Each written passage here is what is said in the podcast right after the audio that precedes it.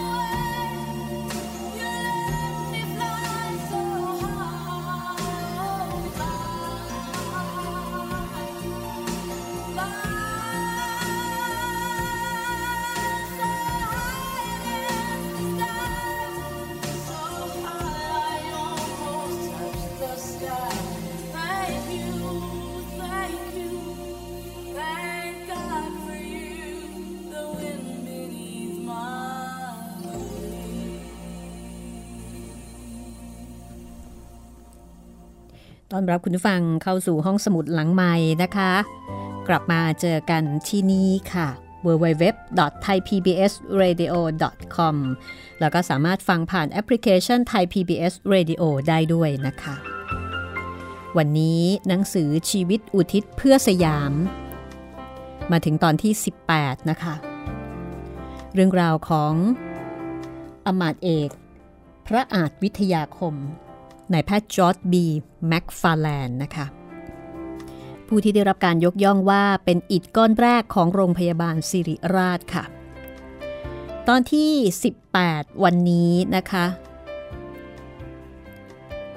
ก็จะเป็นชีวิตของคุณหมอจอร์ดหลังจากที่แต่งงานครั้งที่สองกับเบอร์ธาบราวช์ซึ่งก็เป็นผู้เขียนหนังสือเล่มนี้ แล้วก็ได้เข้าเฝ้าในหลวงรัชกาลที่ 6 นะคะ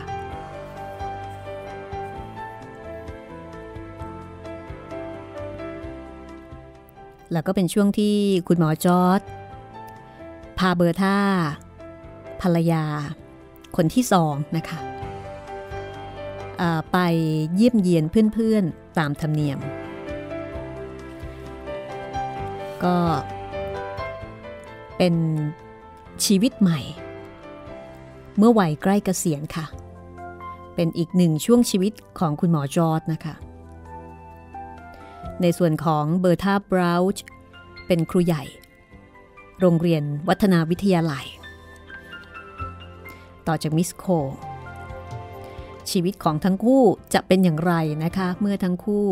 ซึ่งก็เป็นคนที่ทำงานเพื่อสยามทั้งนั้น ได้มาเจอกันและก็ตกลงใช้ชีวิตอยู่ร่วมกัน ติดตามได้เลยค่ะ ชีวิตอุทิศเพื่อสยาม ตอนที่ 18 งานเขียนของเบอร์ธาบราวช์แม็กฟาแลนที่คุณผู้ฟังหลายท่านอาจจะเคยสงสัยว่า เอ๊ะ บอกว่าเป็นภรรยาของคุณหมอจอร์ดแล้วทำไม คุณหมอจอร์ดมีภรรยาชื่อมารีนี่แหละค่ะ เป็นภรรยาคนที่สองหลังจากที่ภรรยาคนแรกเสียชีวิตไปแล้วนะคะ ติดตามได้เลยค่ะ กับตอนที่ 18 ค่ะ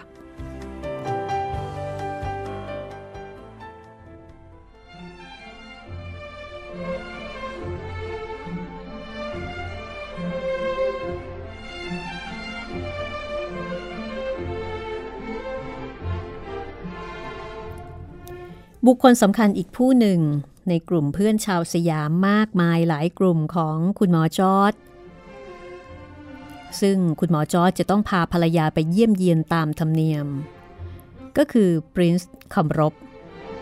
พระองค์เจ้าคำรบนะคะ ผู้ซึ่งเคยให้จอร์จและมารี พักอยู่ในบ้านของพระองค์ ตอนที่พวกเขาย้ายออกมาจากบ้านพักในโรงพยาบาลปรินซ์คำรบ ดีพระไทยเป็นอย่างยิ่ง ที่สองสามีภรรยาไปเฝ้า แต่ในทันทีนั้นก็ขอตัวออกไปจากห้อง เมื่อเสด็จกลับมาอีกครั้ง ทรงยกขันน้ำพานทองที่งดงามวิจิตรเข้ามาด้วย และทรงชมเชยที่ทั้งสองปฏิบัติตามขนบธรรมเนียมที่ถูกที่ควรของชาวสยาม โดยการไปไหว้ญาติผู้ใหญ่ และผู้ที่มีตำแหน่งสูงกว่าในทันทีที่แต่งงานพระองค์ท่านทรงอธิบายถึงของขวัญที่ประทานให้กับเบอร์ธาว่า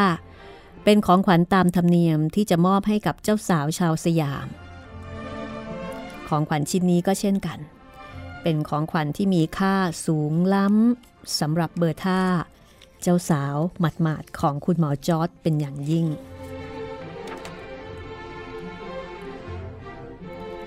หลังจากที่แต่งงานใหม่แล้ว คุณหมอก็กลับมาทำงานที่โรงเรียนแพทย์ต่อในเดือนพฤษภาคม ปีพศ 2468 แม้ว่าจะเหลือเวลาก่อนเกษียณอายุอีกไม่นาน และเขาเองก็ยังมองไม่เห็นเส้นทางชีวิตของตัวเองในแบบอื่น คุณหมอจอร์จเกิดมาในครอบครัวมิชชันนารีเมื่อครั้งที่เดินทางจากอเมริกากลับมายังสยามบ้านเกิดนั้นเพื่อนที่เขาสนิทที่สุดก็คือกลุ่มมิชชันนารี ซึ่งมีอุดมคติความคิด ความเชื่อ แล้วก็แบบแผนการดำเนินชีวิตอย่างที่เขาชื่นชมและต้องการจะเป็นเช่นนั้น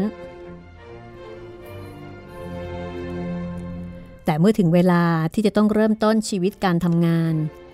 คุณหมอจอร์จกลับพบว่าไม่มีงานใดในองค์กรมิชชันนารีที่เหมาะกับตัวเขาเลย หลายปีต่อมาเมื่อเริ่มต้นทำงานที่โรงเรียนแพทย์แล้ว ก็มีมิชชันนารีหนุ่มคนหนึ่งเข้ามาคุยกับคุณหมอแล้วก็แนะนำว่า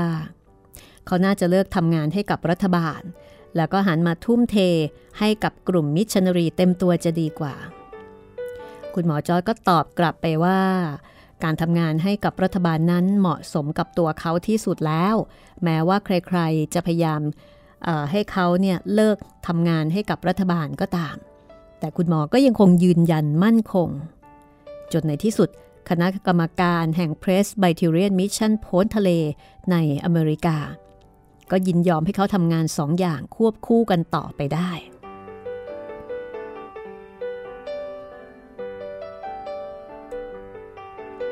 ชีวิตประจำวันของคุณหมอจอร์ดและภรรยาคนใหม่คือเบอร์ธาก็เป็นไปตามรูปแบบเดิมๆทุกวัน คือทั้งคู่ก็จะออกจากบ้านแต่เช้าตรู่ ต่างคนต่างรีบออกเดินทางไปยังโรงเรียนของตน ซึ่งต้องใช้เวลาเดินทางคนละมากกว่าครึ่งชั่วโมง แต่แยกกันไปคนละทาง คุณหมอจอร์ดต้องขับรถม้าฝ่าใจกลางเมืองไปยังท่าพระจันทร์เพื่อลงเรือสัมปั้น ส่วนเบอร์ท่านั่งเรือแจวไปตามคลองแสนแสบเป็นเวลาครึ่งชั่วโมงพอตกเย็นก็กลับมาบ้าน เพื่อทำงานอื่นๆ ในความรับผิดชอบ เช่น งานที่ร้านขายพิมพ์ดีด ซึ่งก็ยังไปได้ไม่ดีนัก แต่ก็ต้องการการดูแล แล้วก็ยังมีงานสังคมต่างๆอีก แต่ละวันช่างยาวนานแล้วก็อัดแน่นด้วยกิจกรรมเต็มเยียด แต่บ้านโฮลี่รูทก็เป็นที่พักผ่อนที่เงียบสงบ แล้วก็ช่วยให้ผ่อนคลายได้ดี ปีนั้นผ่านไปอย่างรวดเร็ว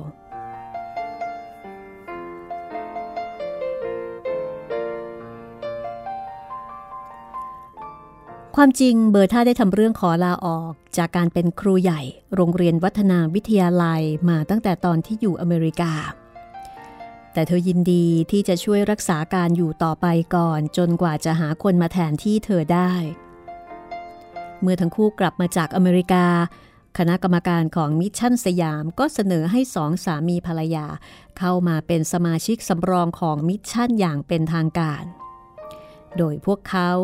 สามารถจะทำงานที่มิชชั่นมอบหมายมาให้ทำได้เท่าที่ต้องการ เพียงแต่จะไม่ได้รับค่าตอบแทน และไม่มีสิทธิ์ลงคะแนนเสียง ชีวิตของทั้งคู่ก็ได้เริ่มต้นขึ้นใหม่อีกครั้งหนึ่งสำหรับจอร์จแล้วสถานภาพใหม่นี้เปิดโอกาสได้ให้เขาได้ทำงาน ในรูปแบบซึ่งเขามีความสามารถที่จะทำได้อย่างดีเลยทีเดียว ส่วนเบอร์ท่านั้น การแต่งตั้งครั้งนี้นำไปสู่กิจกรรมมากมายหลายรูปแบบ เธอดำรงตำแหน่งครูใหญ่ของโรงเรียนวัฒนาวิทยาลัยอยู่อีกเพียงปีเดียว ก็มีผู้มารับภาระหน้าที่นี้ไปแทนค่ะ หลังจากนั้นเธอก็ได้กลายมาเป็นมิชชันนารีที่รับทำงานสารพัดอย่าง ไม่ว่างานใดก็ตามที่ได้รับมอบหมายมา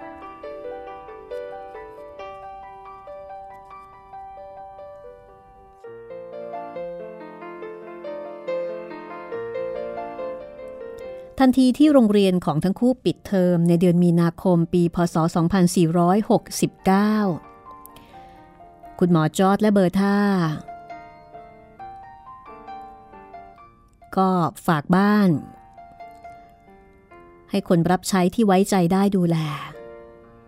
ซึ่งหนึ่งในนั้นก็คือนางพริง้ง ซึ่งแม่ของจอร์ดเป็นผู้สอนงานให้ตั้งแต่เข้ามาทำงานครั้งแรก ทั้งคู่ออกเดินทางขึ้นเหนือไปยังดอยขุนตาล ที่นั่นมีบ้านพักของพวกมิชชันนารีอยู่หลายหลัง แล้วก็มีผู้ยกบ้านหลังหนึ่งให้ทั้งคู่พักอยู่ตลอดเดือนเมษายน พวกเขาพาแม่ครัวกับชายหนุ่มคนหนึ่ง ที่จอตั้งใจจะฝึกให้เขียนงานต่างๆ ไปด้วย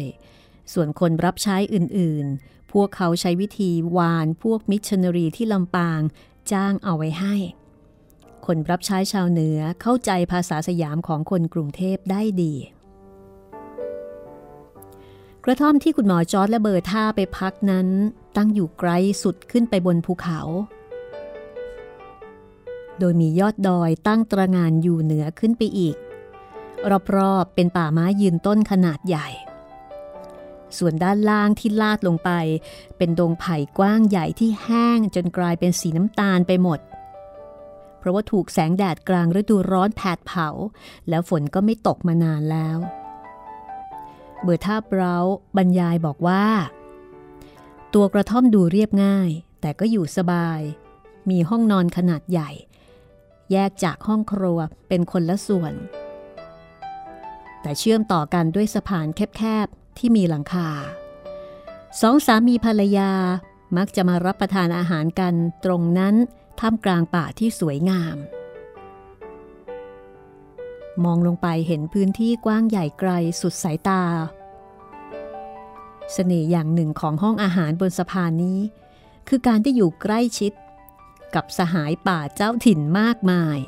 ที่โหนตัวจากต้นไม้ต้นหนึ่งไปยังอีกต้นหนึ่งพลางร้องเรียกหากันว่าผัวผัวผัวผัว ซึ่งหมายความว่าสามีในภาษาสยาม ชาวสยามกล่าวกันว่าชนีเหล่านี้โหนตัวจากต้นไม้ต้นหนึ่งไปยังอีกต้นหนึ่งเพื่อเรียกหาคู่ พวกมันห้อยโหนไปมาในระยะใกล้ เสียจนทั้งคู่ รู้สึกว่าพวกมันเป็นเพื่อนบ้านที่ใกล้ชิดสนิทสนม ยิ่งกว่าพวกมิชชันนารีที่อยู่ห่างออกไปบนไหล่เขาข้างล่างนั่นเสียอีก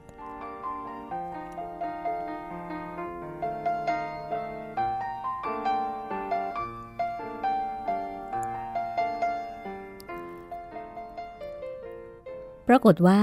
บ้านที่คุณหมอและเบอร์ท่าอยู่นั้น อยู่ในป่าแล้วก็ช่วงนั้นเป็นช่วงหน้าร้อนนะคะที่ฝนไม่ตกมานาน มีแต่ใบไม้ ที่แห้งกรอบ ทุกอย่างแห้ง เป็นเชื้อเพลิงชั้นดีค่ะ โอกาสที่จะเกิดไฟป่าจึงสูงมาก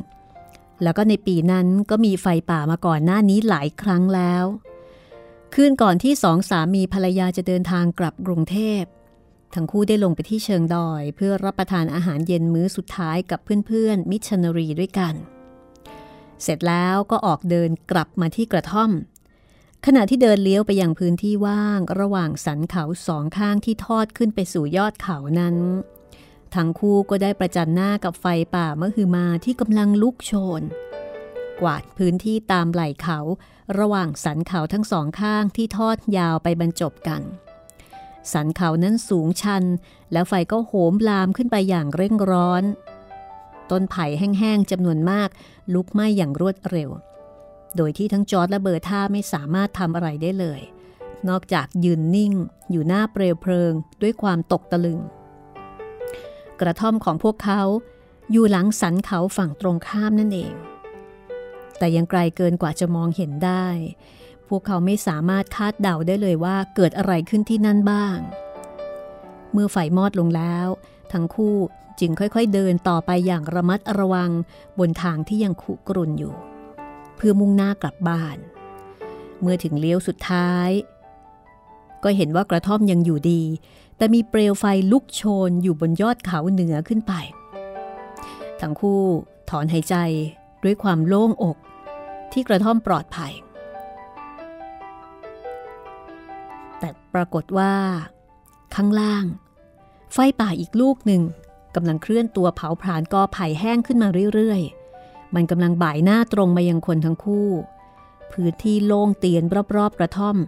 จัดว่าเป็นเขตปลอดอักคีภัย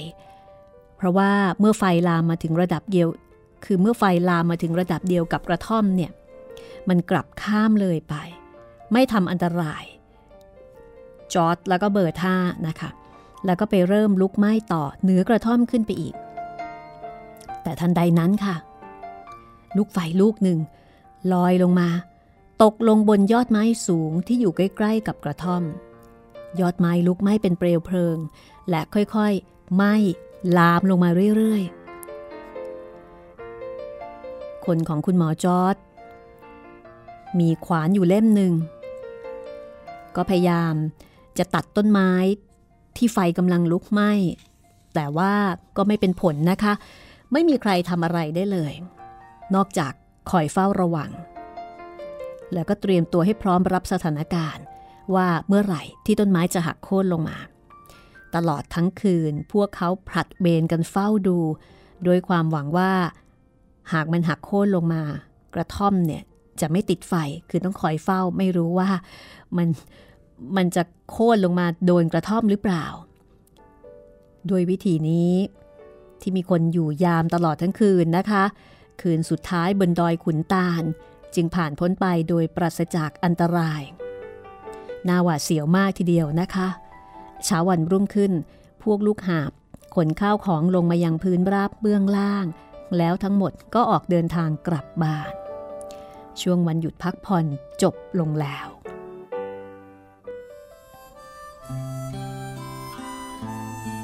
ทั้งคู่มีพลัง พร้อมสำหรับการเกษียณอายุที่จะมีผลอย่างเป็นทางการในอีก2-3วันข้างหน้า พวกเขามีเวลาคิดไตรตรองถึงเรื่องต่างๆ และค่อยๆพัฒนาแผนการที่จะทำหลังเกษียณ นั่นก็คือเป้าหมายใหม่ที่จะต้องทำให้สำเร็จ สำหรับคุณหมอจอร์ดและเบอร์ท่า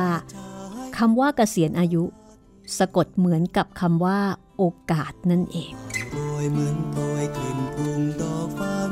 หอมลอยดอกหญ้าดาววับวาวทา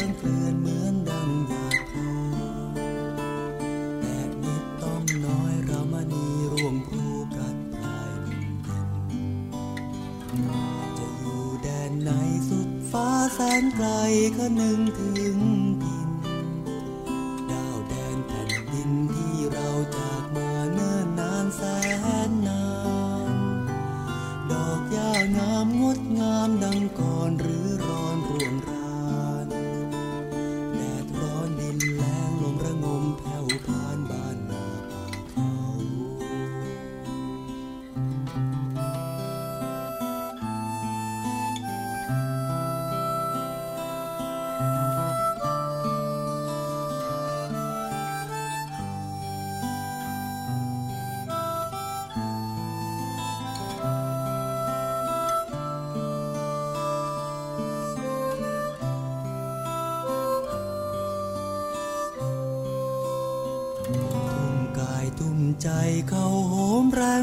หัวใจแร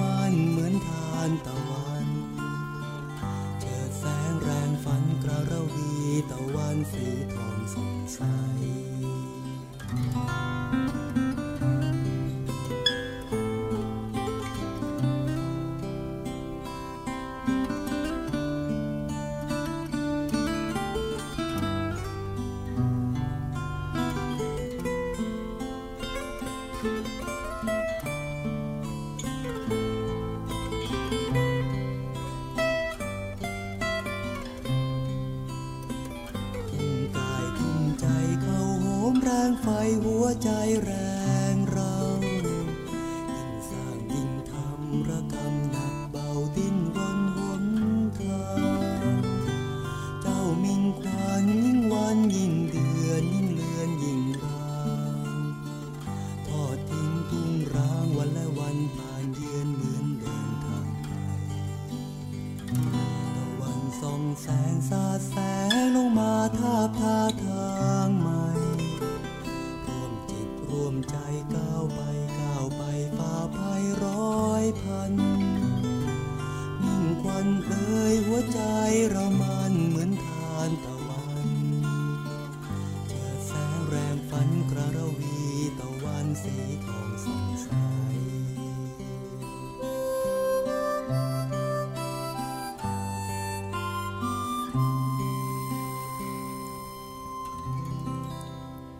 คุณกำลังติดตามห้องสมุดหลังใหม่นะคะ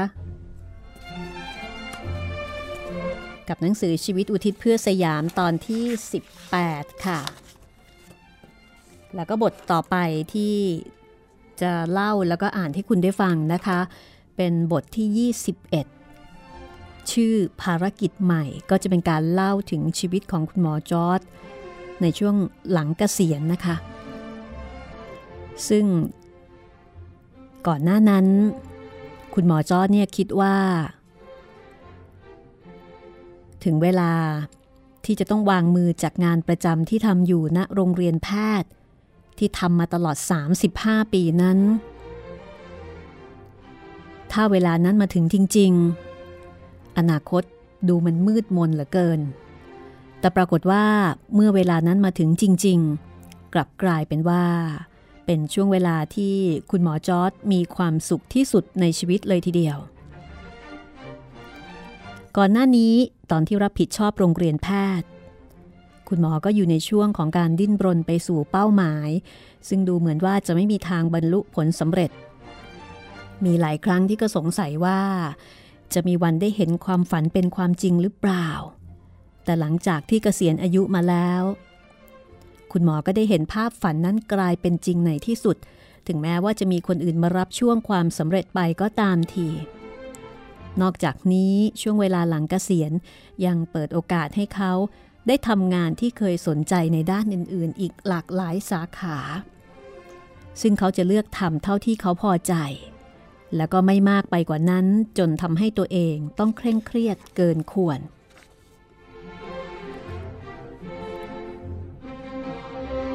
บอร์ธาบราวบอกว่า ยิ่งไปกว่านั้น ช่วงเวลานี้ยังทำให้จอร์ดรู้สึกว่า ในที่สุด เขาก็สามารถก้าวมายืนอยู่ณจุดที่คนรุ่นราวคราวเดียวกัน ให้ความยกย่องและเชื่อถือได้สำเร็จ ความรู้สึกเดิมๆ ที่เคยคิดว่าตัวเองมีปมด้อย ค่อยๆ มาลายหายไป งานที่เขาทำให้กับรัฐบาลเป็นการสร้างรากฐานให้กับโรงเรียนแพทย์ ซึ่งกำลังเติบโตขึ้นอย่างดี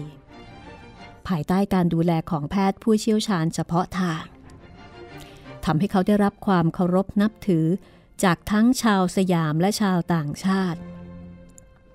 ชีวิตหลังเกษียณราชการจึงเป็นช่วงเวลาที่ชีวิตตกผลึกแล้วอย่างแท้จริง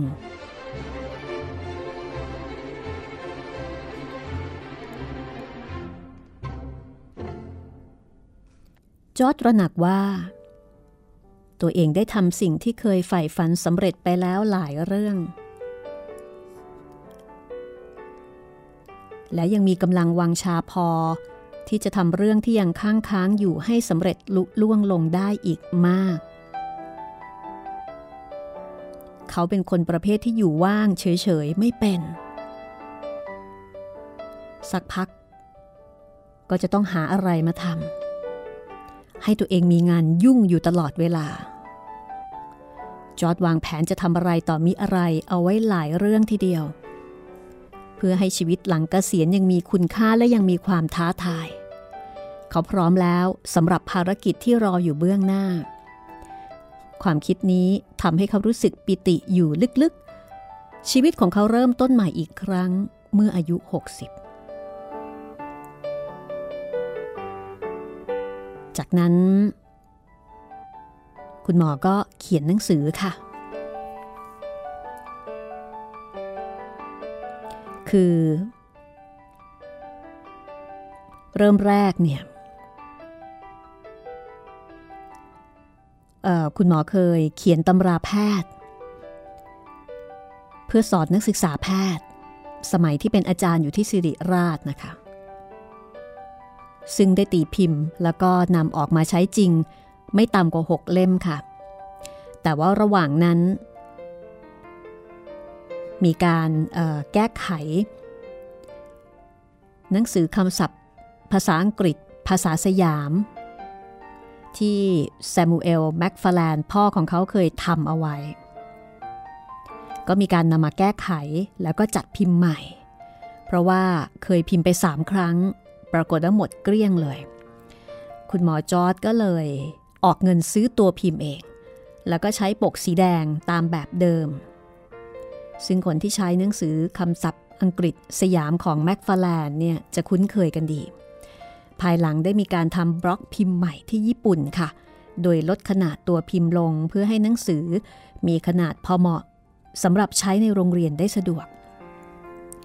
พจนานุกรมเล่มนั้นอยู่ในมือของนักเรียนหญิงชายที่เรียนภาษาอังกฤษในประเทศสยามทุกคน เป็นเวลาไม่น้อยกว่า4ทศวรรษเลยทีเดียว ในที่สุดแล้วหนังสือที่ใครๆเรียกกันว่า พจนานุกรมอังกฤษสยามของแม็กฟาร์แลนสีแดงเล่มเล็ก ๆ เล่มนี้ ก็ได้มีการแก้ไขปรับปรุง และตีพิมพ์รวมทั้งหมดถึง 10 ครั้ง ส่วนงานทางด้านศาสนาคริสต์ คุณหมอจอร์ดก็ได้จัดพิมพ์หนังสือตำราสำหรับการศึกษาพระคัมภีร์ โดยปรับปรุงจากต้นฉบับที่พ่อได้เขียนเอาไว้ และนอกจากนั้นนะคะ ก็ได้ร่วมกับผู้ช่วยกลุ่มหนึ่ง แต่งเพลงนมัสการขึ้นมาหลายบทตามทำนองของต่างประเทศ ก็เป็นเรื่องที่น่าทึ่งนะคะ เพราะว่าคุณหมอเองไม่มีพรสวรรค์ทางดนตรีเลย แต่สามารถสร้างแรงบันดาลใจ ให้ผู้ช่วยของเขา แต่งเพลงที่ใช้ทำนองเพลงของชาวสยามเองขึ้นมาได้อีกหลายเพลง ก็นับเป็นความก้าวหน้าไปอีกขั้นหนึ่ง เกี่ยวกับเรื่องของพระคัมภีร์นั้น เบอร์ธาบราวบอกว่า สามีของเธอคือหมอคุณหมอจอร์จเนี่ยนะคะ รู้สึกหงุดหงิดอย่างมากกับพระคัมภีร์ฉบับที่แปลเป็นภาษาสยามตั้งแต่ยุคแรก ๆ คณะมิชชันนารีคริสเตียนรุ่นแรก เรียนรู้แต่เพียงภาษาพูดแบบชาวบ้านร้านตลาดเท่านั้น แม้ว่าในภายหลังพวกเขาจะได้เข้าเฝ้าเจ้าฟ้ามงกุฎและชนชั้นสูงชาวสยามอื่น ๆ และเรียนรู้ที่จะพูดภาษาสยามชั้นสูงได้แล้วก็ตาม แต่เนื่องจากพวกเขาเห็นว่าคริสเตียนกลุ่มแรก ๆ เป็นชนชั้นล่างกันทั้งนั้น ก็เลยคิดตัวเองว่า เวลาแปลพระคัมภีร์ก็ต้องแปลให้เป็นภาษาชาวบ้านด้วย ในทางทฤษฎีถูก แต่ในทางปฏิบัติไม่ใช่อย่างนั้น คุณหมอจอร์ดรู้สึกได้ถึงเรื่องนี้เนื่องจากว่าตัวเขาเอง สามารถที่จะพูดภาษาสยามทุกระดับชั้นได้คล่องแคล่ว ตัวอย่างเช่น ในภาษาสยามมีคำสรรพนามบุรุษที่สองอยู่มากมาย ผู้พูดต้องเลือกคำสรรพนามให้ตรงกับฐานะของผู้ที่เขากำลังพูดด้วย ถ้าเลือกใช้คำสรรพนามระดับต่ำกับพระเจ้า ก็เท่ากับเป็นการลดความสำคัญของพระองค์ไปโดยปริยาย ซึ่งผลลัพธ์ที่ได้ก็จะไม่ตรงตามจุดมุ่งหมายที่ผู้สอนต้องการ คุณหมอก็รับไม่ได้นะคะ ก็ตัดสินใจที่จะทดลองทำอะไรบางอย่าง ซึ่งถือว่าเป็นเรื่องกล้าหาญมากในช่วงนั้น เขาได้รวบรวมชาวสยามหลายคนที่มีความรู้ทางภาษาดีพอ แม้ว่าหลายคนจะไม่ได้เป็นคริสเตียนก็ตาม ให้มาช่วยกันแปลพระกิตติคุณมัทธิวเป็นภาษาสยามชั้นสูง รวมได้ถึงสองในสามส่วนแรก โดยใช้คำสรรพนามและคำกริยาระดับสูงสุด เมื่อเอ่ยถึงพระเยซูคริสต์หรือพระเจ้า การแปลนี้ไม่ได้ถูกต้องตามหลักวิชานัก เพราะว่าในบรรดาผู้แปลแต่ละคนไม่มีใครรู้ภาษาฮีบรู หรือภาษากรีกเลยแม้แต่คำเดียว จึงไม่สามารถที่จะรู้ลึกลงไปถึงต้นตอของเรื่องราวในพระคัมภีร์ ฉบับภาษาอังกฤษได้และในภาษาสยามก็ยังขาดคำศัพท์ เกี่ยวกับเรื่องทางจิตวิญญาณอยู่หลายคำ แต่ภาษาสยามชั้นสูงก็มีวิธีของตัวเองที่จะเพิ่มความหมายของคำ โดยใช้คำขยายเสริมลงไปในคำสรรพนามหรือคำกริยา จอร์ดแม็กฟาแลนสมควรได้รับความดีความชอบ ในฐานะบุคคลแรกที่ตระหนักถึงความจริงข้อนี้และนำมาใช้ทั้งในการแปลพระคัมภีร์ และในการบรรยายทางศาสนาทุกครั้ง แต่อย่างไรก็ดี มิชนนารีคนอื่นๆ ยังไม่คุ้นเคยกับภาษาสยามชั้นสูง และคนที่กลับใจมาเป็นคริสเตียน ที่เป็นชนชั้นสูงก็ยังมีน้อยมาก ชาวคริสเตียนสมัยนั้นจึงยังใช้ประโยชน์จากงานนี้ของจอร์ดไม่ได้เต็มที่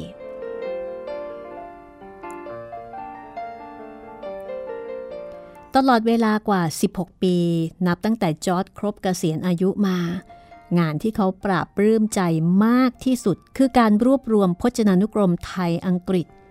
Thai English Dictionary พจนานุกรมเล่มนี้ออกจำหน่ายในปี พศ 2484 คุณผู้ฟังอาจจะแปลกใจว่าเมื่อกี้นี้ยังเรียกสยามอยู่เลย คือพจนานุกรมเล่มนี้นะคะ ออกจำหน่ายในปี 2484 หลังจากที่สยาม ปลี่ยนชื่อเป็นประเทศไทยในปี 2482 ค่ะ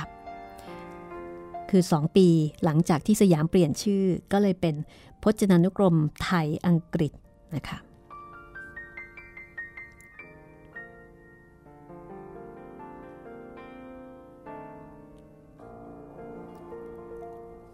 พจนานุกรมนี้เป็นการรวบรวมคำไทยอังกฤษ ที่คุณหมอจอร์ดได้เริ่มลงมืออย่างจริงจัง ระหว่างที่อยู่บนดอยขุนตาลเป็นเวลาหนึ่งเดือนค่ะ แรกๆ คุณหมอก็ตั้งใจแค่จะแนะนำพจนานุกรมภาษาสยามอังกฤษของ E.B. Mitchell ซึ่งเขาได้ซื้อลิขสิทธิ์มาเรียบร้อย แล้วก็เอามาพิมพ์ซ้ำ พจนานุกรมของ E.B. Mitchell เล่มนี้ออกวางจำหน่ายตั้งแต่ช่วงปี 24 33 ถึง 2443 แล้วก็เป็นผลงานที่ดีมาก แต่ก็ดูเหมือนว่าควรจะต้องได้รับการแก้ไขปรับปรุงเพื่อให้สอดรับกับยุคสมัยและวิวัฒนาการของภาษาที่เปลี่ยนแปลงไป อีกประการหนึ่งพจนานุกรมเล่มนี้ก็เหมือนกับพจนานุกรมภาษาอังกฤษสยามของ S.G. Macfarlane ก็คือเป็นเพียงการเทียบคำในภาษาสยามให้ตรงกับคำในภาษาอังกฤษ ไม่ได้มีการอธิบายความหมาย งานอีกชิ้นหนึ่งในทำนองเดียวกันก็คืองานของ B.O. Cartwright ซึ่งใช้อยู่ในวงรัชกาลสยาม แม้ว่าจะพิมพ์ขึ้นในช่วงหลัง แต่ก็ไม่มีการพิมพ์ออกมาใหม่อีกแล้วทำไปทำมาแผนงานค่อยๆ ขยายกว้างขึ้นเรื่อยๆ จนกลายเป็นงานใหญ่อีกชิ้นหนึ่ง คุณหมอจอร์ดนำพจนานุกรมของวิเชลทั้งหมดมารวมไว้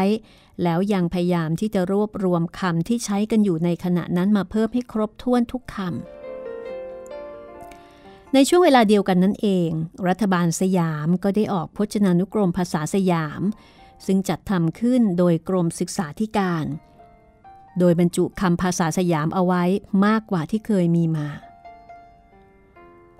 ก็เอามารวมไว้ในเล่มเดียวและเมื่อเสนาบดีกระทรวงธรรมการ อนุญาตให้จอร์ดเอาพจนานุกรมเล่มนี้ไปใช้ประโยชน์อย่างไรก็ได้เท่าที่ต้องการ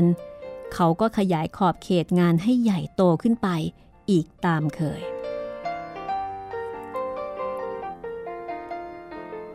ในขณะนั้น สยามยังไม่มีสารานุกรมของตัวเอง ข้อมูลที่มีคุณค่าก็กระจัดกระจายอยู่ตามหนังสือหลายเล่ม แต่ส่วนใหญ่แล้วประชาชนทั่วไปก็ไม่อาจจะเข้าถึงได้ เช่น วารสารของสยามสมาคม ซึ่งเป็นแหล่งรวบรวมเอกสารงานวิจัยต่างๆ ที่มีคุณค่ามาก ดังนั้นพจนานุกรมของคุณหมอเล่มนี้จึงทำหน้าที่คล้ายกับเป็นสารานุกรมไปด้วยในตัว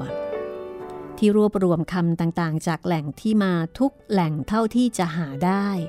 แล้วก็ยังค้นคว้าหาข้อมูลต่างๆ เกี่ยวกับคำเหล่านั้นมารวบรวมเรียบเรียงและบันทึกเอาไว้ด้วย คุณหมอจอร์สละห้องหนึ่งห้องที่บ้านโฮลี่รูทให้เป็นห้องจัดทำพจนานุกรม ในห้องนั้นมีโต๊ะที่เขาใช้นั่งทำงาน และยังมีตู้เก็บแฟ้มเอกสารที่รวบรวมบัตรคำมีชั้นหนังสือที่เต็มไปด้วยหนังสืออ้างอิง ตู้เก็บเอกสารที่เป็นต้นฉบับ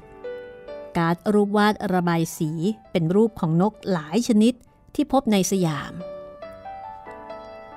ซึ่งช่วยให้สามารถระบุชนิด แล้วก็ใช้ถามคนอื่นๆได้ว่า นกตัวนี้เนี่ยมีชื่อในภาษาท้องถิ่นว่าอะไร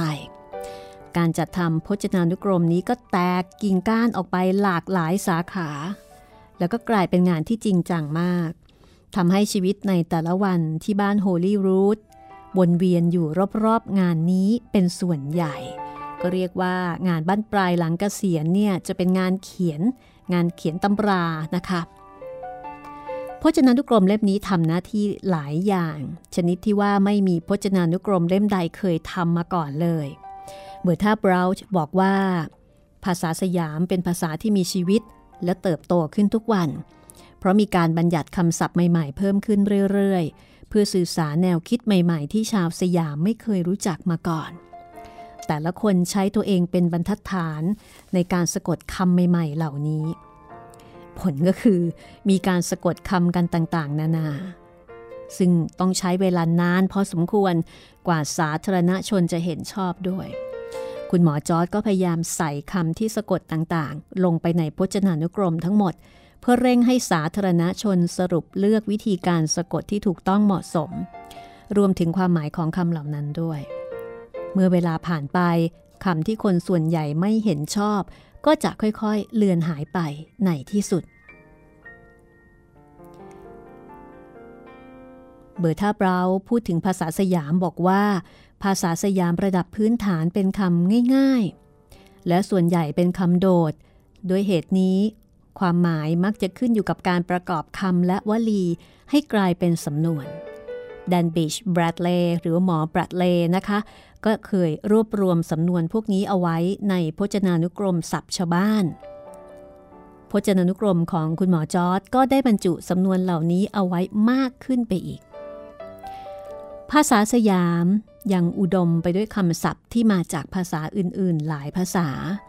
เพราะฉะนั้นการรู้รากศัพท์ จึงเป็นสิ่งที่มีประโยชน์มาก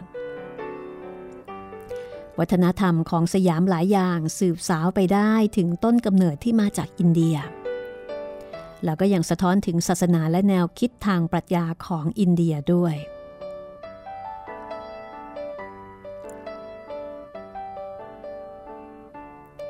นี่คืองานของคุณหมอในช่วงบั้นปลายของชีวิตนะคะ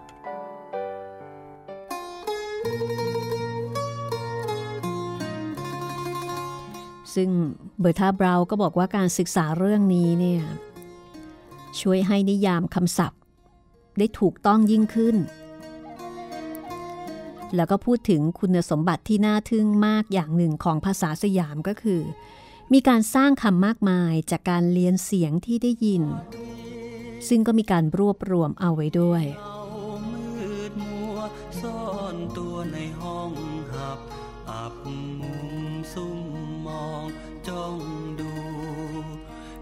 และก็ดูเหมือนว่าผู้ใช้พจนานุกรม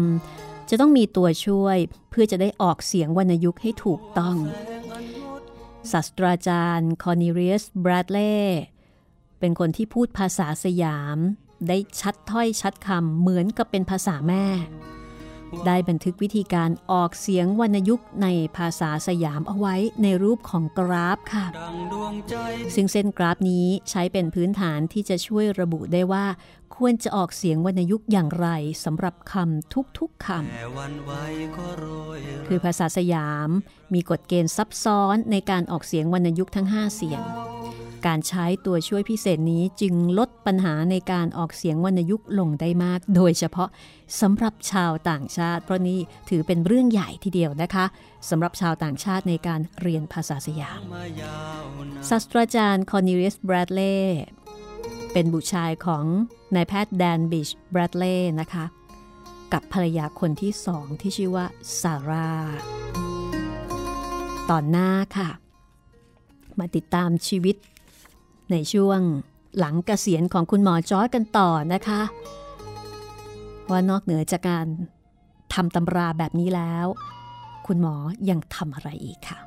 วันนี้หมดเวลาแล้วลาไปก่อนนะคะ สวัสดีค่ะ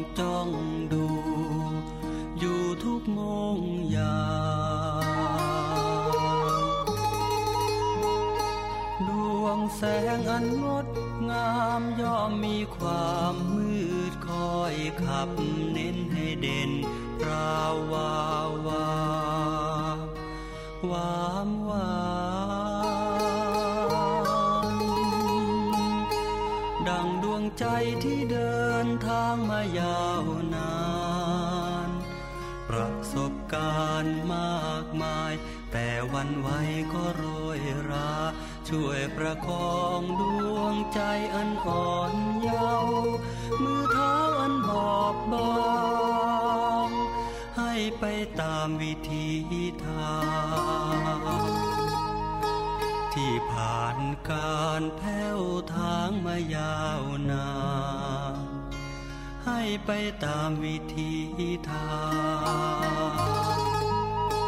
ที่ผ่านการแผ้วทางมายา